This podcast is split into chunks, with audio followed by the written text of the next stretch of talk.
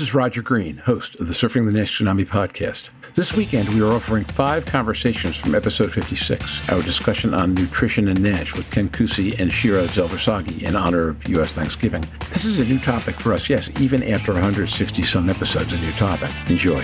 I start this conversation reflecting on my own experience with weight loss in my lifetime. Specifically, I comment on the importance of losing weight by eating foods you find tasty and filling. I also comment on the idea that every dieter has a bad day and that the key is simply to get back on track the next day, as compared to either continuing to indulge nor or starving yourself to average out. Those don't work over time. Shira agrees that relapse is part of the process and how she encourages patients simply to get back on track and learn from the experience. She also tells patients about her own passion for chocolate as proof that foods patients might not consider good for them can be part of a successful long-term plan. Ken Cusi notes that diet is simply one part of the full life balancing act, that we all foul up sometimes, and that these foul ups should not cause patients to feel negatively about themselves. Instead, view them as an opportunity to learn. And he notes he struggles with what he eats every day. Jörn Schattenberg picks up on Ken's comment on alcohol and smoking to describe food as somewhat more forgiving than those other habits. Shira comments on the negative health consequences that drive patients to stop smoking, drinking alcohol, or maintaining healthy eating habits. And Louise Campbell discusses Robert Mitchell-Thain's comment that diet is a war and notes the importance of having a dietitian on the team. As the conversation winds down, Ken agrees and comments that the U.S. insurance system makes it hard for patients to get the collateral support they need, a theme that will continue into the next conversation. Over two and a half years into the NASH tsunami, we finally dedicated an episode to diet and nutrition. From where I sit, this episode's been worth the wait. So sit back, listen, enjoy, learn, digest, and when you're done, join the discussion in our LinkedIn discussion group.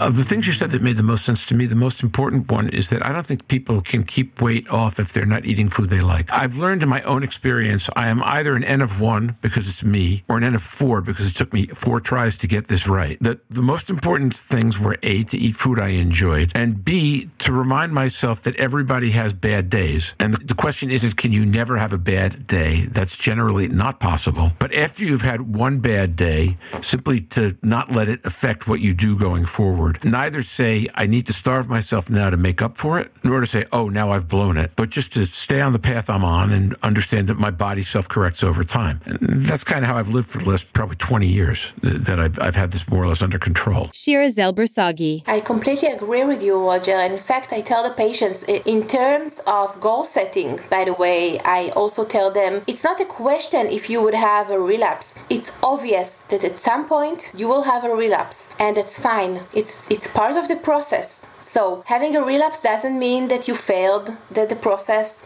that you need to end it, that you need to be disappointed from yourself. It's part of the process. No question you will have uh, this relapse. The thing is not to look at it as a relapse, but to think of it as a small bump on the road. So there was a bump, and then you just lift yourself up and continue exactly where you stopped. No punishments no uh, low self esteem, how it happened to me, and so on. Just lift yourself up and go back to the point where you had this bump on the road and continue with, with the process. So, this is part of the expectations that we talk about with the patients at the beginning of the process. And yes, it's very, very challenging. I also tell them to learn. From every bump on the road, you can learn something and maybe do better for next time. So, always use every difficulty can be used for, for learning. Ken Cusi. Yeah, those are good points that Shira makes. I mean, the, again, uh, as a clinician, it's been said many times, it's a journey. For if I have a business minded person, it's like this, like like the stock market. You know, probably Apple and Amazon are the greatest successful companies, at least from an earnings perspective, and they have ups and downs, and and it's part of in terms of diet. It's term, times of uh, it's a, like human nature. There's a person very famous now called Brené Brown talks a lot about vulnerability. We are prone to errors. We're never exactly the ideal image that we want to have of ourselves. We always fall a little bit short. Particularly, we have so many multiple roles and things It's just difficult balancing act. And just remember, we're going to live and die as an unfinished symphony. And uh, following a diet is just the same thing. As I tell, if you get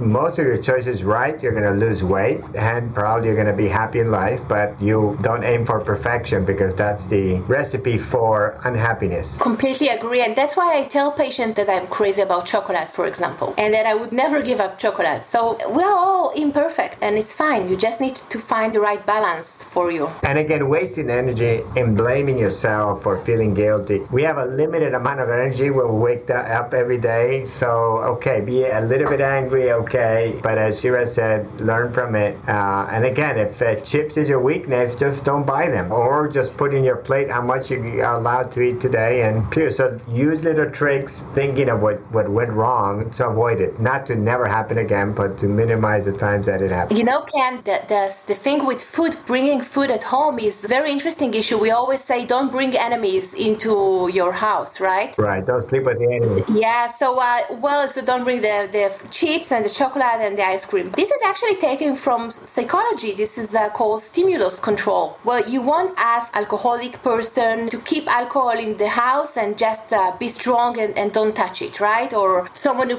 tries to quit smoking wouldn't keep cigarettes in his house. So it's the same with, with diet. You do stimulus control. And it's everybody's, I mean, every day I'm just always struggling. I'm always hungry. I would eat twice of what I eat. I'm, I, I mean, I, people see it at work, I eat very little lunch here for a number of reasons. When I, I don't buy a lot of delicious things that I see at the supermarket because I'm going to gain weight. And actually, I've been trying to lose some weight lately because whenever I begin gaining some weight, I rapidly do get some intense measures to not do more exercise or are even more hungry to try to balance it out before it gets out of control. So it's everybody's fight. I mean, everybody everywhere that's above age 21 has to be careful with what they eat. Jörn Schattenberg. You mentioned alcohol and smoking. I think diet is always a little bit more forgiving. So the consequences are slower. You know, you can gain weight fast, but I think, you know, patients drinking alcohol, they decompensate. And I feel with diet, the biofeedback is not as rapid, maybe, but maybe I'm wrong. And it's part of everyday life. So it's it's might be even tougher. You can't quit eating, right? You can quit smoking and alcohol, but you don't. It's not a black and white. You can't quit eating. So that's why diet is, I think, far more uh, difficult to manage. In terms of damage with cigarettes and alcohol, it's also slow, long-term damage. But uh, quitting may be easier because it's might be a black and white issue. And while we all have to keep eating, and just imagine that NAFL patients need to do diet and also can't have much uh, alcohol and also smoking is, is unhealthy for them. We need to remember that both very modest alcohol consumption is bad for NAFL patients, especially those with fibrosis, right? It increases the risk of fibrosis progression, it increases the risk of hepatocellular carcinoma, and also smoking increases the risk of fibrosis and ACC. So our patients really ha- have to give up on, on, on many pleasures. Louise Campbell. I think it brings us back, or it brings us to the point that we deal with, a, as hepatology and liver disease, we deal with areas that require huge amounts of intense psychological support, and yet very few areas have access to a psychologist and a behavioral therapist. We get addictive therapies, but all of these are addictions and they're part of life. We are human, as we've said, and we're not perfect. But what we do need to do is look at more resources in the areas of hepatology for what we are now dealing with, which are highly addictive diseases, socioeconomic areas where you get worse advertising. Robert Mitchell-Thain described it, it, it's a war. So, can you have a dietitian? We didn't have a dietitian in hepatology at Imperial, we did at King's. So, it is very hit and miss the levels of support that we're able to offer our patients. Yes, I'm mental health trained, I can offer a little bit more insight, but I'm not an addiction specialist, for example. So, we try to make those little inroads and keep the motivation, rewarding the positive. But for every two steps forward, there might be a little step backwards. The whole thing that you've been talking about. We do need more investment to support these patients throughout and a, a better recognition of psychological and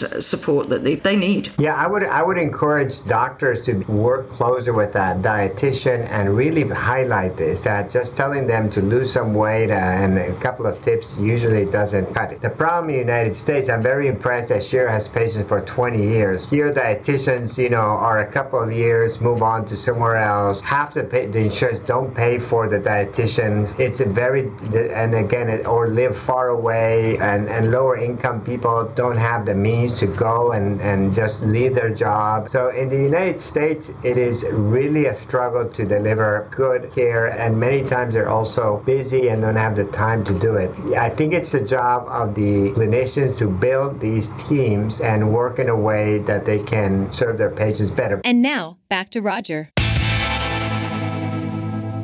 We hope you've enjoyed this recording. If you have any questions or comments about the content of this conversation or the entire episode, please send an email to questions at surfingnash.com. We'll be back next week with another breakthrough episode, this time with Veronica Miller from the Liver Forum, discussing some of the forum's exciting and important work. You'll want to hear it. Until then, stay safe, surf on. If you're in the U.S., have a happy Thanksgiving, and we'll see you on the podcast. Bye bye now.